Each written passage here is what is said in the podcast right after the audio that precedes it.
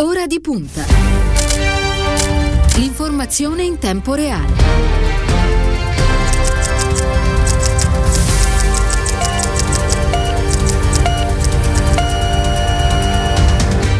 Una buona giornata, un buon inizio di settimana e ben ritrovati a Ora di Punta da parte di Stefano Cagelli. Sono da poco passate le 8 e cominciamo puntuali la nostra diretta del mattino. Prima di entrare nel vivo della trasmissione però fatemi salutare e dare anche a loro un buon inizio di settimana alla nostra squadra del mattino composta quest'oggi da Ilenia Daniello alla parte tecnica e Andrea Draghetti allo streaming.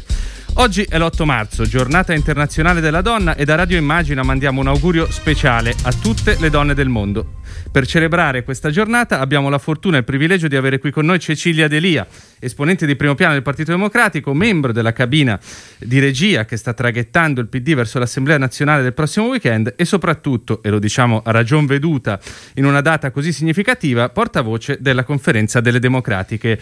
Buongiorno Buon... e bentrovata. Buon 8 marzo, buongiorno a tutte e tutti.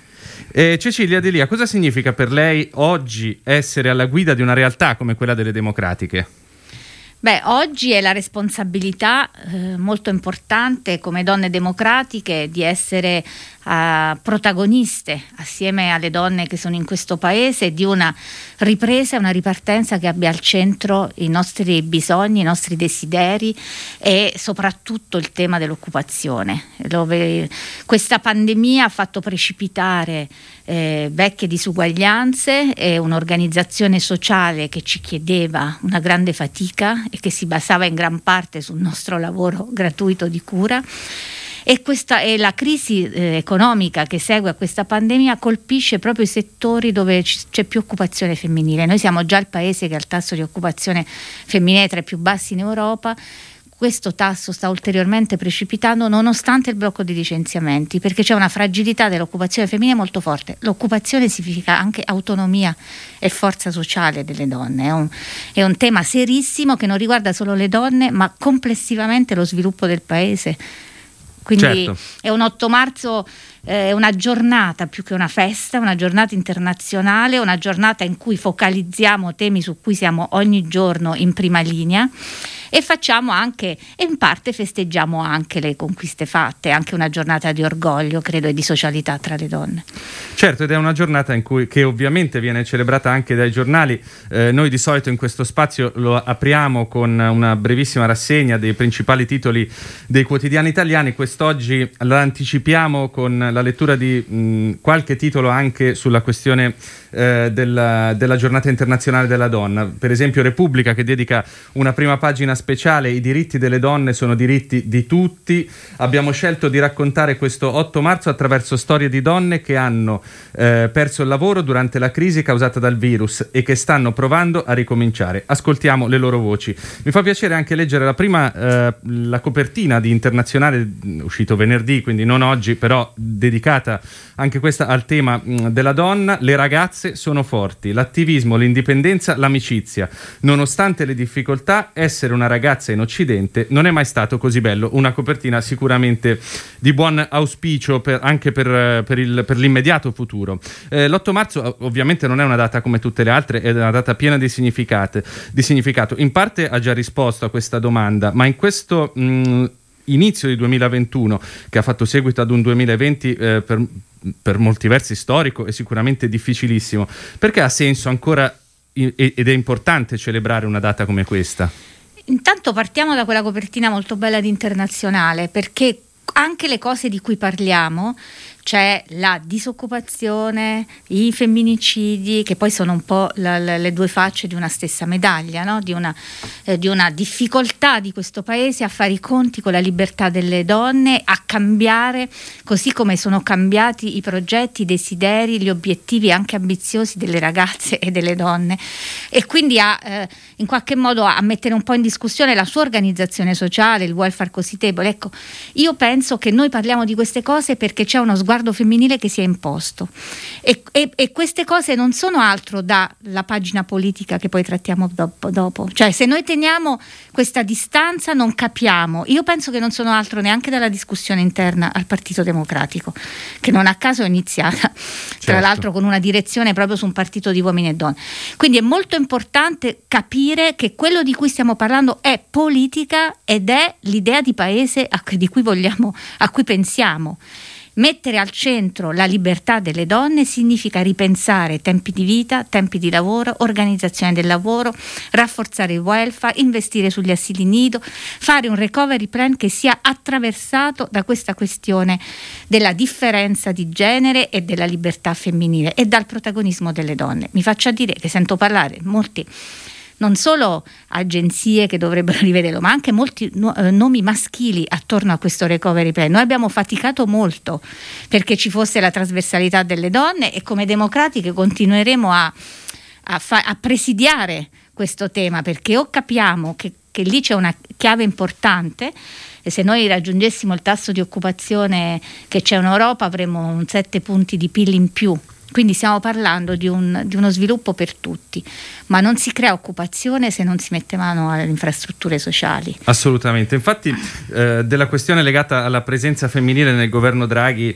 insomma il dibattito pubblico è stato pieno nelle scorse settimane, ma forse appunto eh, si è parlato troppo poco delle politiche che il governo dovrà mettere in campo per aiutare e sostenere le donne eh, in questo preciso momento storico. Eh, anche qui in parte eh, è già entrata nell'argomento, ma che cosa vi aspettate da questo questo punto di vista dal governo? Intanto noi abbiamo già detto che nei primi 100 giorni vorremmo che si attivassero delle cose che già in qualche modo sono in cantiere o le abbiamo finanziate nell'ultima legge di bilancio grazie anche al lavoro delle nostre parlamentari, penso e non solo, anche del governo e di chi stava al governo, penso al fondo per l'imprenditoria femminile che è una cosa, c'è un inizio di finanziamento nel bilancio di 20 milioni, poi il recovery plan prevede somme molto più consistenti, però intanto quello va, vanno fatti i decreti attuativi. La legge sulla parità salariale è un tema che riguarda poi l'organizzazione del lavoro, le, le questioni apicali, però c'è una legge che è già incardinata in commissione alla Camera, c'è un testo unico, quindi si può andare avanti e anche il fondo per il reddito di libertà per le donne che hanno subito violenza, anche questo finanziato, un lavoro su cui stava già lavorando la ministra Bonetti, cioè, andiamo avanti perché poi ci sono tutte le, le, le, le, questioni attorno al grande tema dell'occupazione e più in generale al tema della cura e della condivisione del lavoro di cura. Noi proponiamo eh, un congedo di paternità obbligatorio a tre mesi, cioè o noi cambiamo cambiamo.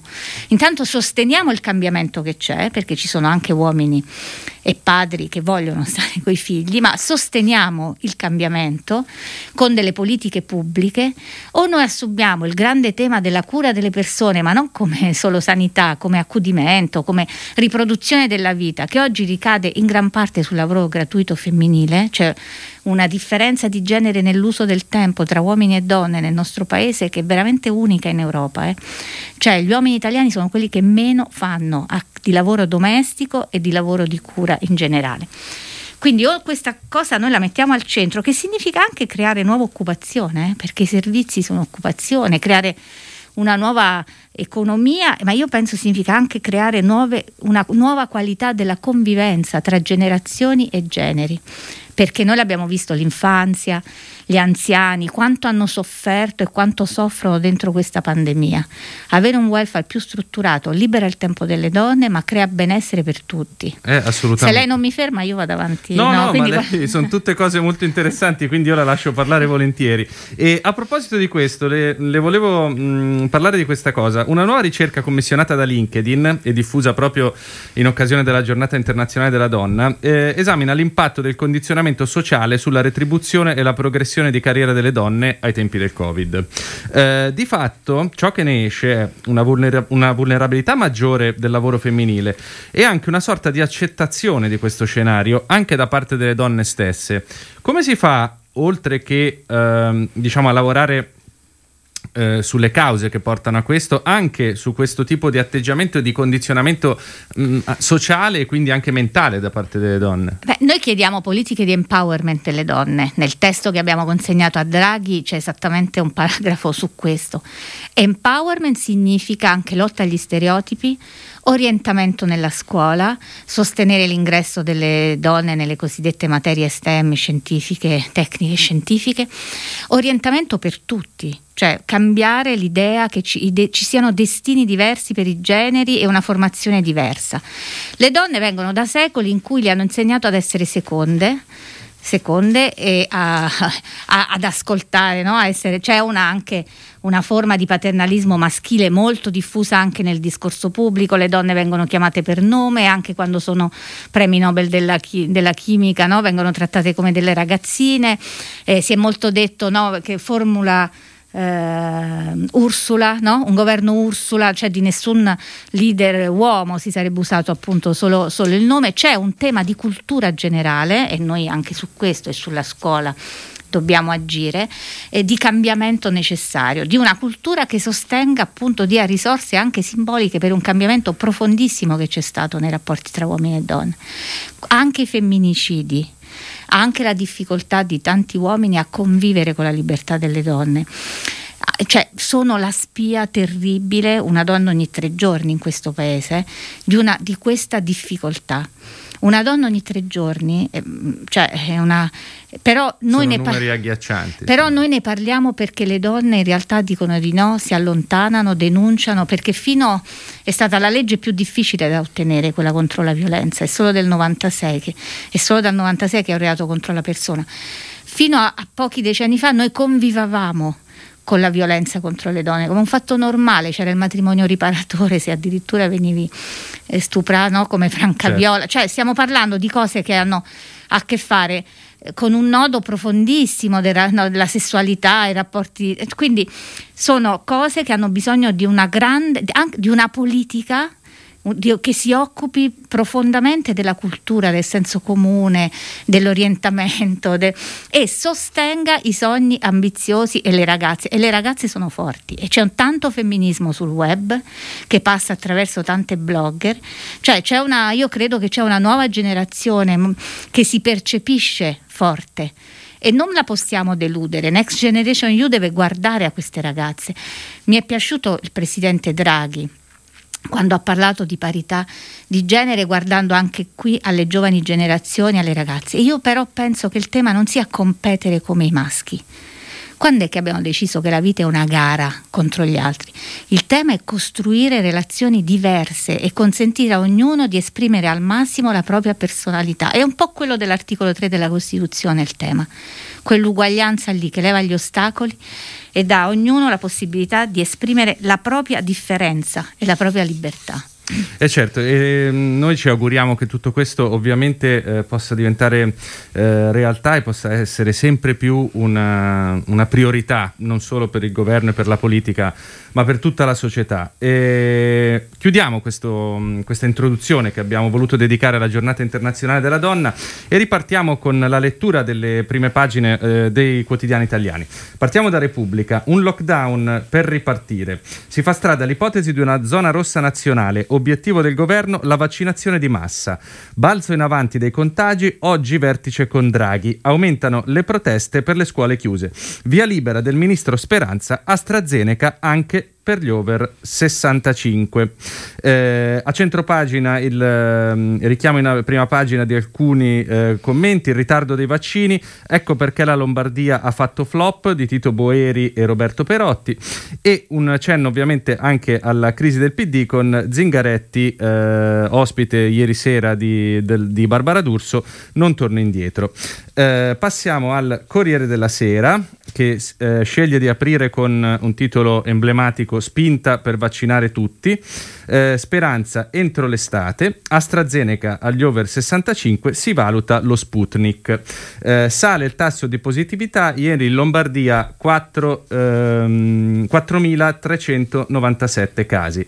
Oggi vertice per decidere altre chiusure. Zingaretti in tv lascio per dare una scossa al PD. E nel fratt- e, um, c'è anche il richiamo di un articolo di Tommaso Labate, Conte studia un nuovo Movimento 5 Stelle.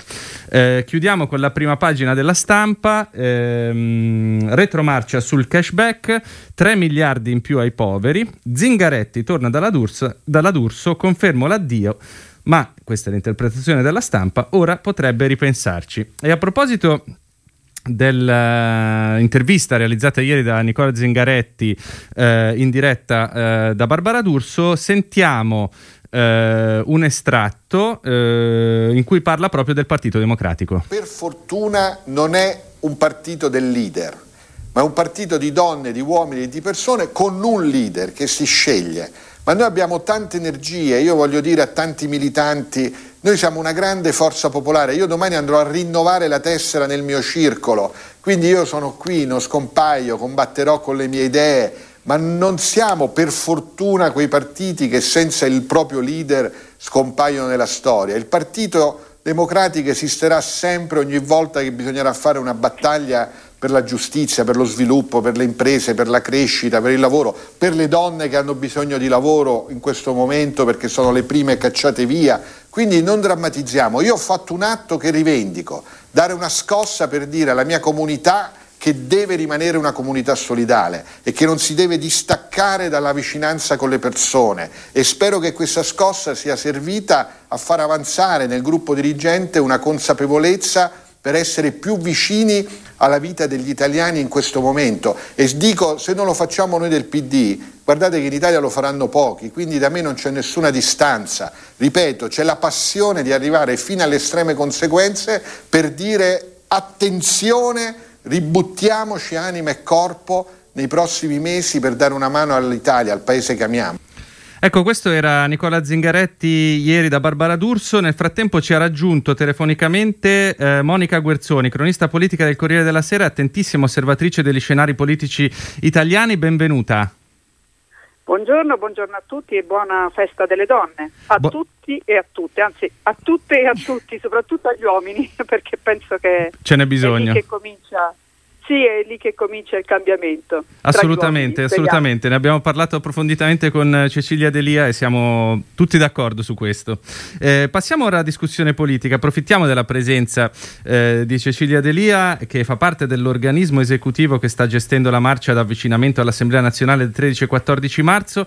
Eh, a che punto siamo da questo punto di vista e se ci può dare qualche aggiornamento, qualche dettaglio? Io, io in realtà. Sì e questo gruppo non si è ancora mai riunito. Io penso che siamo ancora come Partito Democratico sotto lo shock la, di quella scossa ha, di cui ha parlato il segretario Zingaretti. Eh, io leggo le parole di ieri dal, del segretario in modo meno categorico di come vengono raccontate da Repubblica, no? non torno indietro. Mm. Eh, oltretutto lui dice che rimane a, a combattere. Penso che eh, il gruppo dirigente deve ancora verificare una possibilità che ci sia un, un ritorno indietro a partire dal, da un'assunzione di, rispetto alle critiche che il segretario ha fatto a modo di stare insieme. Ma in ogni caso, questo lo dico anche come portavoce delle democratiche, io credo che c'è un tema che noi stessi abbiamo posto eh, nella, nella direzione che abbiamo fatto su un partito di donne e uomini del modo in cui questo partito discute, seleziona gli organismi dirigenti, sa dare valore alla ricchezza interna, che non è fatta solo di pluralismo delle componenti, ma è qualcosa di più e quindi anche de, un, come questo partito si radica nella società. Io quindi penso, guardando anche all'Assemblea nazionale, che noi non possiamo non ripartire anche da quello che abbiamo discusso in quella direzione. Un partito più forte, più ricco, più attraversato dalle culture, dal femminismo, dal, cioè un partito... E, e il Partito Democratico ha queste risorse al suo interno, è vero quello che dice il segretario, non è il partito del leader e anche per questo spesso le nostre discussioni stanno sui giornali, perché noi davvero discutiamo. Però siamo in una fase molto complicata. Eh, vado a chiudere, non lo faccio. Avete detto appunto del piano vaccini, della pandemia, cioè siamo eh, contribuendo e sostenendo un governo eh, eh d'eccezione in questa fase proprio perché dobbiamo affrontare questi temi. E dentro questi temi al centro io metto le donne e la loro occupazione. Appunto non siamo in realtà in un'altra pagina insisto rispetto sì. a quella dell'8 marzo. Ecco adesso vedremo tutti insieme eh, come uscire da questa impasse assumendo però il perché di questa impasse, cioè non è una cosa che si chiude, non è una parentesi che si può chiudere così senza fare i conti. Con, con, le parole che comunque il segretario ha detto. E a proposito delle parole pronunciate dal segretario, eh, Guerzoni, lei che idea si è fatta eh, anche alla luce appunto delle ultime, eh, delle ultime dichiarazioni di ieri sera? Ma io ho un uh, giudizio ambivalente, non, non, netto diciamo da una parte e dall'altra. Ritengo sì che il segretario abbia fatto un gesto di grande generosità e non eh, eh, tra l'altro raro, assolutamente raro, un paese in cui non si dimette mai nessuno. Il passo indietro, il passo di lato, come lui lo ha chiamato, è sempre eh, generoso ed è, come lui ha detto, una scossa. Penso però eh, che questo gesto tradisca un eccesso di personalizzazione da parte del, del leader eh, che ha sempre detto di essere un buon leader. Il pratico deve essere progettato, deve essere unita. Eh, mi permetto. Eh, Guerzone non la sentiamo molto bene in questo momento, eh, se può posizionarsi in un punto eh, dove è sicura di avere una buona ricezione. Eh... Ah, io vi sento benissimo. Eh, Adesso la sentiamo meglio. Ecco, mh, mm, eh, stavo dicendo che ehm, premesso che si tratta senz'altro di un gesto eh, molto generoso perché il passo indietro o passo di lato, come il segretario lo ha chiamato, sì. in un paese in cui nessuno vuole mai lasciare la carica è sicuramente eh, una, una mossa generosa, una scossa che apre a una riflessione profonda. Ci vedo però dall'altra parte un eccesso di personalizzazione da parte di un eh, segretario che ha sempre sostenuto eh, diciamo, la leadership collegiale, siamo il partito del noi e non il partito dell'io. Ci ho visto comunque un eccesso di io in una fase in cui eh, il Partito Democratico destinato ad essere, come Zingaretti ha sempre detto, l'architrave del sistema, e l'architrave del centro-sinistra e della futura coalizione che si deve formare in vista delle prossime elezioni, ecco, terremotare il partito con un giudizio così severo, eh, vergogna, poltronisti, eh, mi sembra molto molto destabilizzante in questa fase esposta anche parecchio a destra l'asse del governo che visto da un democratico eh, come Zingaretti, insomma mi fa una certa impressione. Ecco. Eh, ha sollevato due temi che giro subito a Cecilia Delia. Questo, il primo tema è questo, riguardante appunto eh, quello che potrebbe essere percepito come un paradosso, cioè parlare de, da, che da alcuni è stato percepito come un paradosso, cioè parlare di eh, un atto d'amore nei confronti del Partito Democratico e poi ri, rischiare invece di andare a personalizzare eh, proprio nel momento in cui si dice di un partito senza leader. Primo, primo tema. Secondo tema che le vorrei girare è quello che ha sollevato Monica Guerzoni sulla questione degli, dell'impatto che potrebbe avere il dibattito e mh, diciamo le dinamiche interne del Partito Democratico sulla, eh, non tanto sulla tenuta del governo Draghi, ma proprio sulla possibilità di far pesare le istanze del PD all'interno del governo Draghi. Quindi queste due cose se mi può dare una risposta. Sì, io credo Grazie. che in qualche modo il paradosso sia frutto di una convinzione, adesso non è che sono eh, immagino, diciamo. No, vabbè, si, si eh, discute, diciamo, eh, eh, sì, solo che io diciamo ho una responsabilità certo. che va oltre l, l, perché noi dobbiamo capire dove portare questo Partito Democratico a questo punto penso sia trarre le conseguenze di un impasse che riguardava esattamente la possibilità che questo partito parlasse al paese e non al proprio ombelico, nel mentre era impegnato in una cosa così difficile come il sostegno al governo Draghi, ma così difficile non per noi siamo nell'agenda Draghi ci corrisponde, è eh, così difficile per, li, per gli alleati che abbiamo, per le cose che dobbiamo fare. E in quei giorni noi abbiamo eh, discusso di, go, di, congresso, di cose, no? Cioè, a, dopo una direzione che aveva no, messo anche delle questioni programmatiche. Quindi Certo c'è un paradosso, ma sta esattamente in questa impasse che ha tratto le, immagino le conclusioni da una impossibilità di riuscire a svolgere questa funzione. Lui ha detto se il problema sono io faccio un passo di lato perché logorare me è logorare il Partito Democratico in una fase in cui deve essere in campo deve essere in campo e quindi tutti si devono assumere la responsabilità.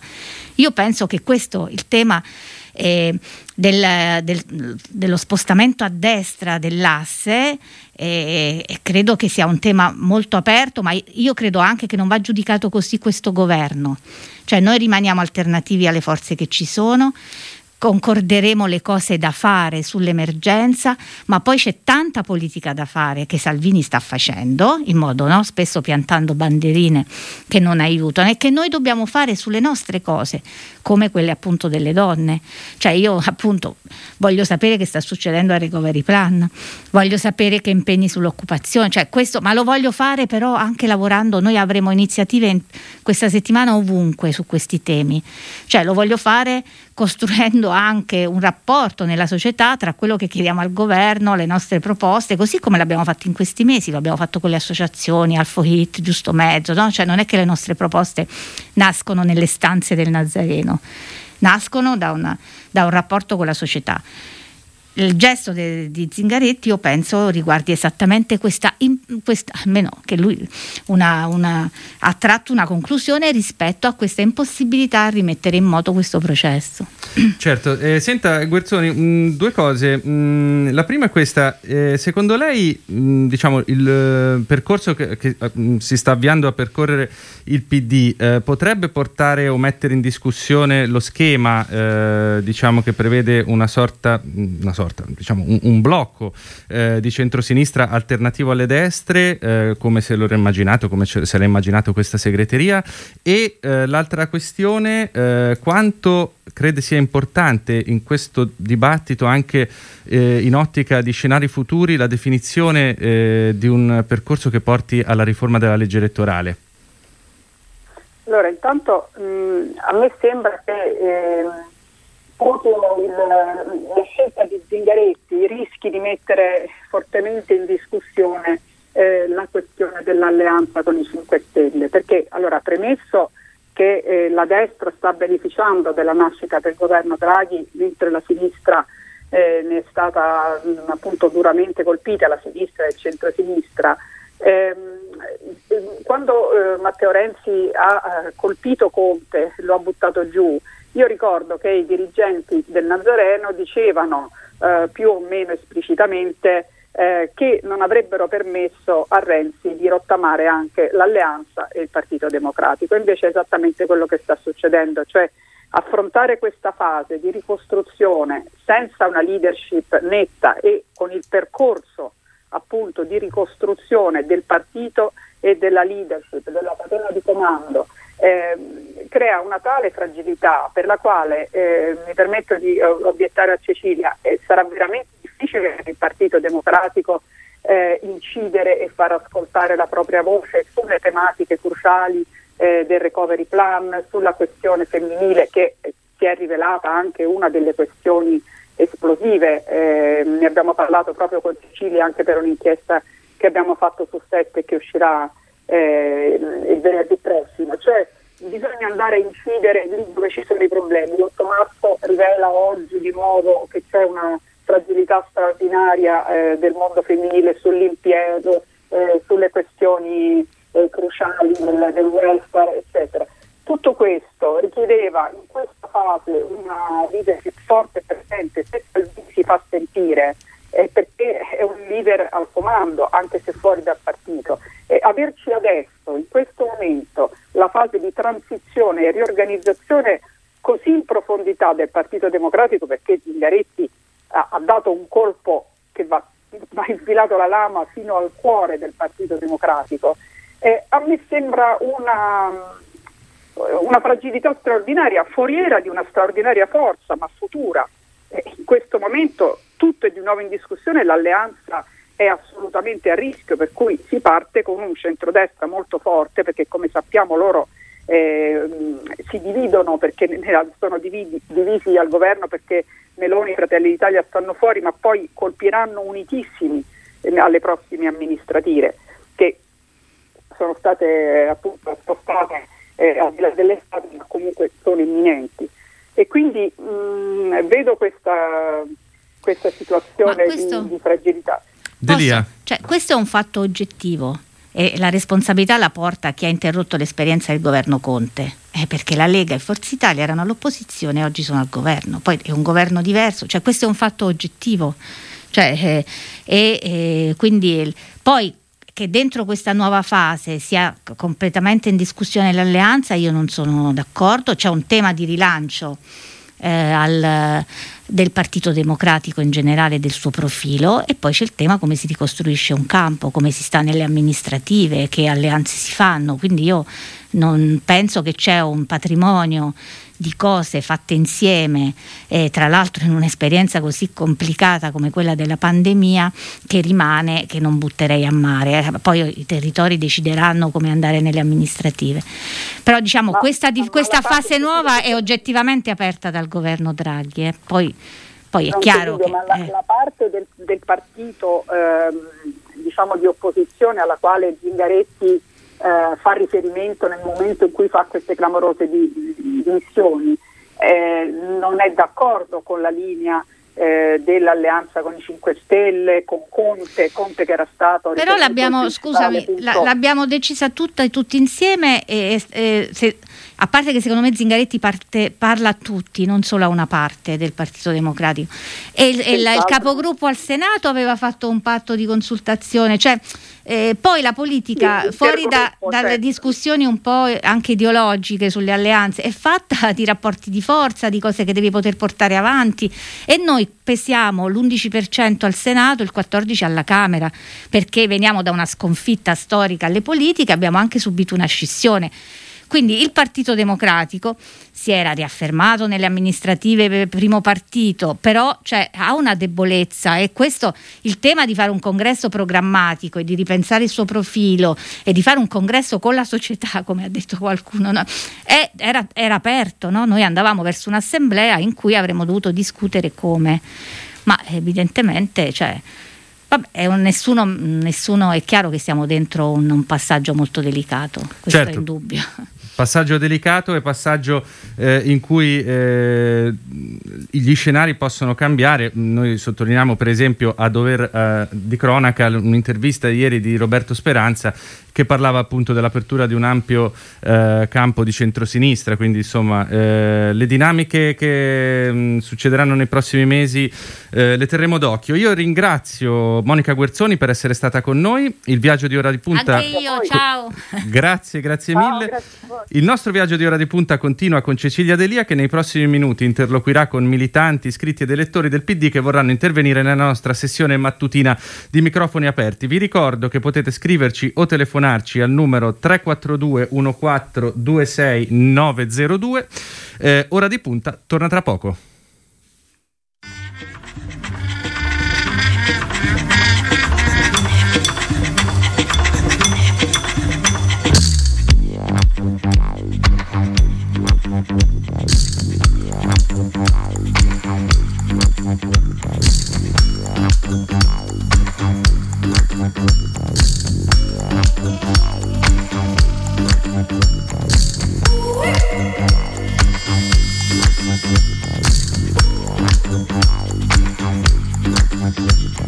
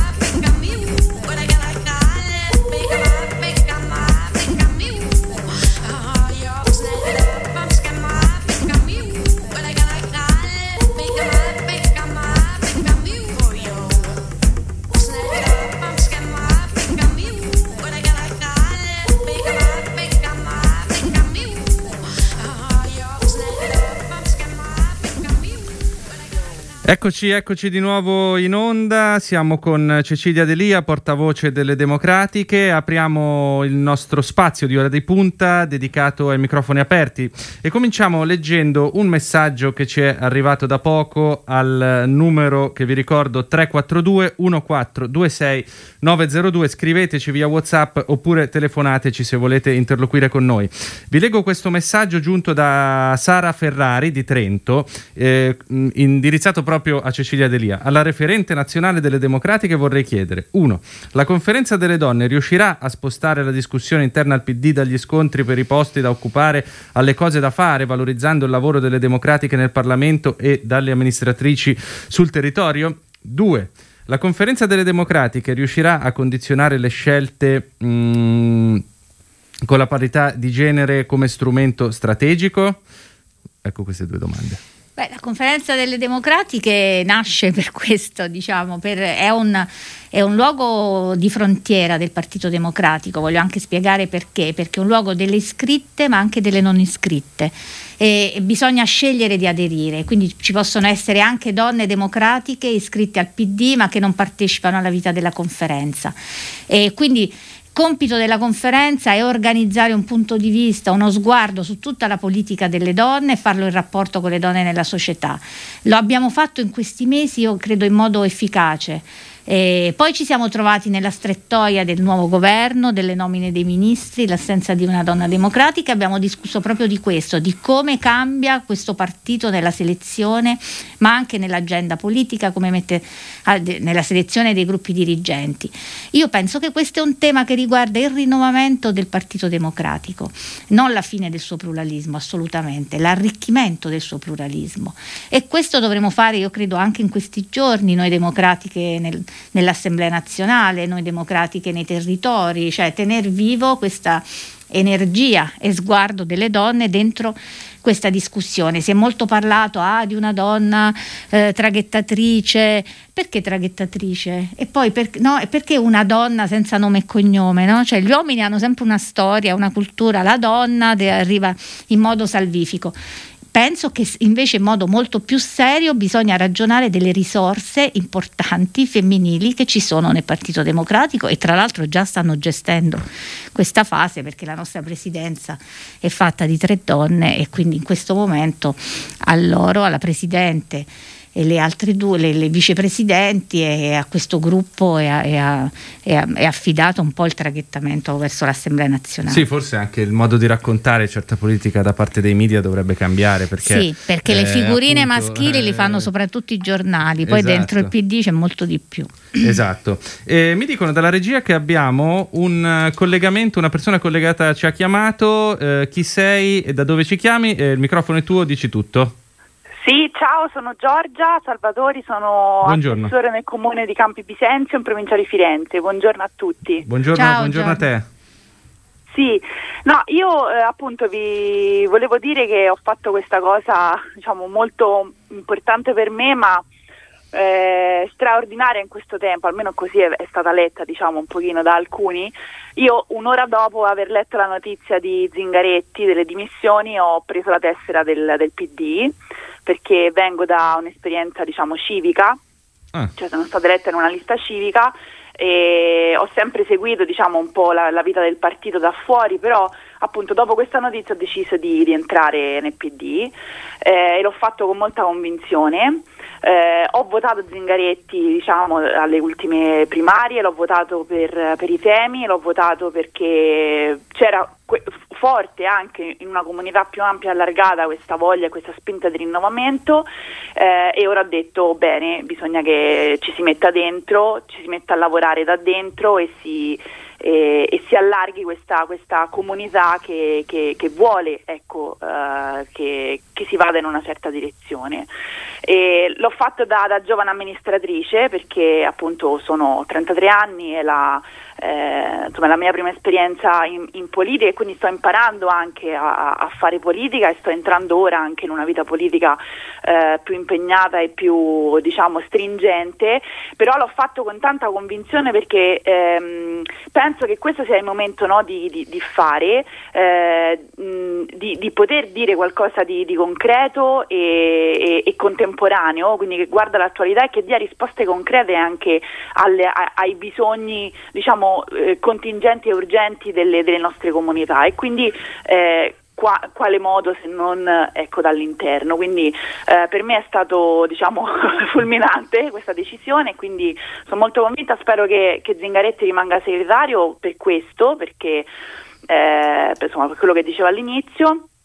E quindi sì. niente, in, questo momento in cui sembra che tutto eh, si, si, stia disgregando, in realtà io sento molto forte l'esig- l'esigenza invece di, di, allargare, di stringere e di dare il mio contributo. Beh, intanto benvenuta. Grazie. Eh, poi devo dire che si, parli con una persona che si è iscritta eh, praticamente dopo la sconfitta del 2018, con lo stesso sentimento in un momento di difficoltà di sostenere una forza politica che si ritiene fondamentale. Quindi eh, benvenuta, spero che aderirai anche alla conferenza delle democratiche.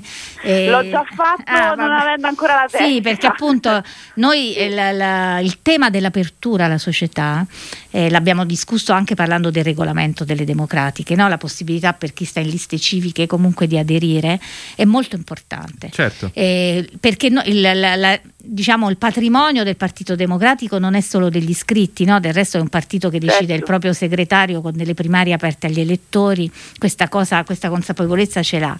E anche il modo in cui gli altri guardano a noi, alla nostra discussione.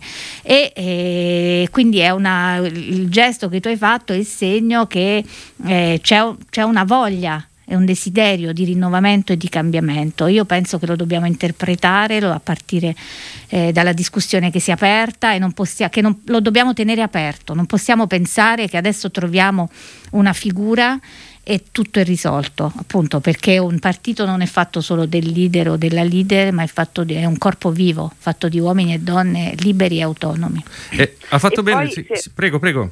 Prego, Posso? Sì, certo, sì, certo. Sì.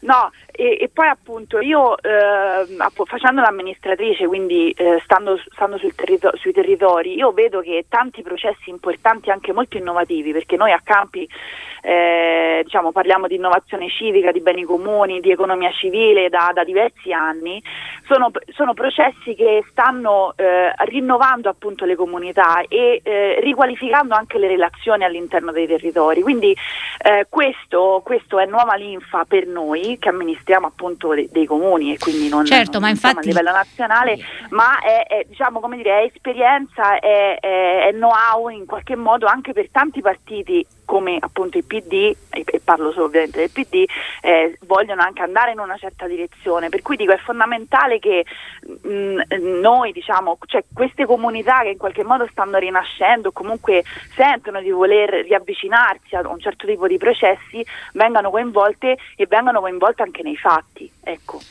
Sì, sì, ma infatti il tema degli amministratori e delle amministratrici, non, non solo i sindaci, no? le sindache, ma in generale gli amministratori e del loro rapporto con i territori de, e delle pratiche, delle buone pratiche che nei comuni si riescono a fare è vitale anche per una progettualità del, del partito che parta dai bisogni delle persone, no? Dal, da quello, eh, no- sì. delle nostre comunità. Certo, gra- eh, grazie mille, grazie Giorgia. Eh, mi dicono che grazie abbiamo un'altra telefonata in linea. Eh, ciao, chi sei? Sì, buongiorno, sono Patrizia. Buongiorno Patrizia. Dici eh, tutto, sì, il microfono è tuo. Chiamo... Sì, allora io chiamo da Reggio Calabria. Eh, buongiorno a tutti. Allora io eh, ho condiviso sin da subito diciamo, il percorso fatto dal nostro segretario Zingaretti. Credo che a questo punto abbia sentito la necessità di richiamare tutti alla responsabilità. Perché vedete, sono stati due anni difficili in cui sotto la sua guida il partito ha comunque ritrovato la sua posizione centrale all'interno del centro-sinistra. Non dimentichiamo che ha guidato il governo Conte e oggi in questa difficile fase ci siamo ancora per assecondare un possibile sviluppo del Paese eh, e soprattutto per tutelare i più deboli. Eh, all'interno di un governo in cui il Partito Democratico corre veramente grandi rischi. Penso che da uomo generoso qual è abbia voluto dare una scossa, un severo richiamo alle responsabilità, perché vedete, secondo me in questo partito eh, c'è sempre l'abitudine di attaccare il compagno e non a lavorare dimostrando di essere una comunità e in questo momento dobbiamo stare vicini alle famiglie, alle donne e ai giovani eh, perché il popolo è veramente in ginocchio e, e, ha bisogno di rialzarsi e non possiamo pensare al, alle poltrone, alle primarie Eh, io una frase che mi colpisce sempre eh, di Zingaretti è quando dice il PD è una grande forza democratica a cui guardano milioni di italiane e italiane, un partito non del leader ma con il leader. E io sono convinta che l'unico punto di equilibrio del nostro partito in questo momento sia lui e lo ha dimostrato proprio per queste sue qualità umane. Grazie. Credetemi. Prego, prego, finisci pure. Sì. Perché Sì, abbiamo sì, poco tempo e tanti interventi, quindi ti chiedo di... eh, no, concludo di eh, intanto grazie. dicendo che io faccio parte della conferenza eh, delle donne democratiche eh, e ne sono fiera perché in questi ultimi due anni ha dato contributi veramente importanti eh, e eh, è chiaro che c'è tanto ancora da lavorare su questo tema. Eh, perché le donne devono essere al centro della ripresa sia in Italia che in Europa, ma certamente il nostro segretario ha compiuto un balzo in avanti rispetto al passato. Grazie Quindi mille. per concludere Sì. il mio auspicio è, quello di tantissimi militanti e quello di vedere al più presto il nostro segretario alla guida. Grazie mille, grazie mille Patrizia. Eh, a proposito della questione relativa al leader, ti volevo leggere un messaggio in controtendenza. Eh, ci arriva appunto da un utente, eh, da un ascoltatore. L'auspicio è un partito senza correnti che operano solo per la gestione di potere e qui fin qui mi sembra che siamo, siano tutti d'accordo. Eh, in questo contesto e in un momento in cui non è possibile un congresso vero, le dimissioni di Zingaretti non crede che possano indebolire il partito non potendo scegliere un segretario con le primarie? Eh, intanto è quello che ho già detto prima rispondendo anche un po' a Guerzoni, cioè io penso che il tema sia che il partito non riusciva a fare politica. No? E, in- si era avviluppato in una discussione mo- mh, interna. E certo le, le- le dimissioni del segretario appunto sono uno shock, ma io penso, come adesso diceva Patrizia, eh, che ci sono le risorse eh, un gruppo dirigente largo, va ricostruita una solidarietà eh, tra, tra noi tutti e ripreso un cammino. Quindi eh, que- queste telefonate mi confermano, mi confermano che c'è tanta attesa anche nei confronti del- dell'assemblea che faremo eh, a fine settimana. Sicuramente sì, mi dicono che c'è un'altra persona in linea. Buongiorno, chi sei? Pronto? Sì, sei tu? Eh, sono Rossella Chietti da Pistoia, sono un'iscritta da diversi anni al Partito Democratico, da tanti anni e fa parte da, da pochi mesi della conferenza democratica delle donne. Eh, volevo ringraziare per eh, tut- la vostra trasmissione che io seguo praticamente quasi tutti i giorni. Grazie a te, grazie a ci dà una visione molto più attuale rispetto a quello che leggiamo sulla stampa. E poi volevo fare due considerazioni. Io credo di essere, essere a tanti anni nel Partito Democratico e ho sempre sentito intorno a me una comunità, una comunità, una collettività che va tutta nel solito senso. Per cui quello che ha detto la Delia adesso sulle risorse come donne, su quello che noi possiamo dare come contributi a questo partito, credo che sia veramente molto importante. Credo che in questo momento veramente questa, questa disfatta, perché questa si può chiamare disfatta, è quello che stiamo vivendo, sia un dolore molto profondo per noi iscritte al partito. E quindi credo che noi veramente daremo un contributo fa- fattivo per andare avanti, per portare avanti le nostri- i nostri principi e i nostri valori. Grazie. Grazie a te, grazie a te Rossella. Eh, io leggo anche un ultimo messaggio che ci è arrivato, così poi mh, andiamo alle conclusioni con Cecilia che magari risponde anche a Rossella. Eh, gi- eh, messaggio che ci arriva da Girolamo De Vincentis. Cara Cecilia Delia, ora è giunta l'ora di rimboccarsi le maniche e dimostrare capacità organizzative e di decisione. Quando c'è un punto di riferimento è facile criticare, ora ciascuno di fronte alle proprie eh, responsabilità dovrà dimostrare di avere idee per la ricostruzione, magari coinvolgendo Nicola, il quale è a disposizione, dice Girolamo. E in effetti Nicola eh, Sì, ha la- detto ce, l'ha, non è, ce l'ha detto. non a è tornato a casa, a quindi. parte che è presidente di una regione e quindi però ha detto che è qui e combatte a fianco a noi. Io ehm, intanto ringrazio queste- questi messaggi e queste telefonate perché danno forza a chi ha la responsabilità in questo momento di, eh, di organizzare e portarci all'assemblea. Eh, io penso che siamo una grande forza democratica con, eh, con, eh, con grandi risorse al suo interno, come ho detto e come voi eh, mi confermate. Eh, penso però anche che non dobbiamo eh, chiudere una semplice parentesi, dobbiamo fare i conti con una crisi che riguarda la discussione interna e il modo in cui stiamo insieme e, e, come vogliamo rilanciare il profilo di questo partito di cui l'Italia e le italiane hanno bisogno. E lo dico nel giorno dell'8 marzo. Eh, siamo stati gli unici a porre in modo determinato in questo 2020 e fino ad oggi le questioni della parità di genere e del protagonismo delle donne nell'agenda politica. Lo hanno fatto le democratiche in Parlamento, lo ha fatto complessivamente il Partito Democratico eh, in, in questi mesi questa bandiera noi la dobbiamo tenere alta e la dobbiamo riorganizzare perché la democrazia italiana ha bisogno del Partito Democratico. Bene, bene, io eh, ringrazio davvero Cecilia Delia per essere stata con noi, per averci accompagnato in questo viaggio di ora di punta questa mattina. Ringrazio anche i tanti ascoltatori, iscritti, militanti, elettori del Partito Democratico che hanno eh, partecipato e ci hanno fatto sentire la propria voce. Ovviamente nei prossimi giorni eh, e già da stasera andremo a riaprire eh, uno spazio di confronto a microfoni aperti. Eh, vi ricordo che ora di punta, questa puntata di ora di punta come tutte le le altre, eh, sarà disponibile già tra poco in podcast eh, sul sito immagina.eu, sull'app di Immagina e su tutte le principali piattaforme di podcast. Io ora vi lascio a filo diretto condotto oggi da Stefano Minnucci, eh, un interessante approfondimento sul fisco. Un saluto e una buona giornata da Stefano Cagelli. Ciao, grazie.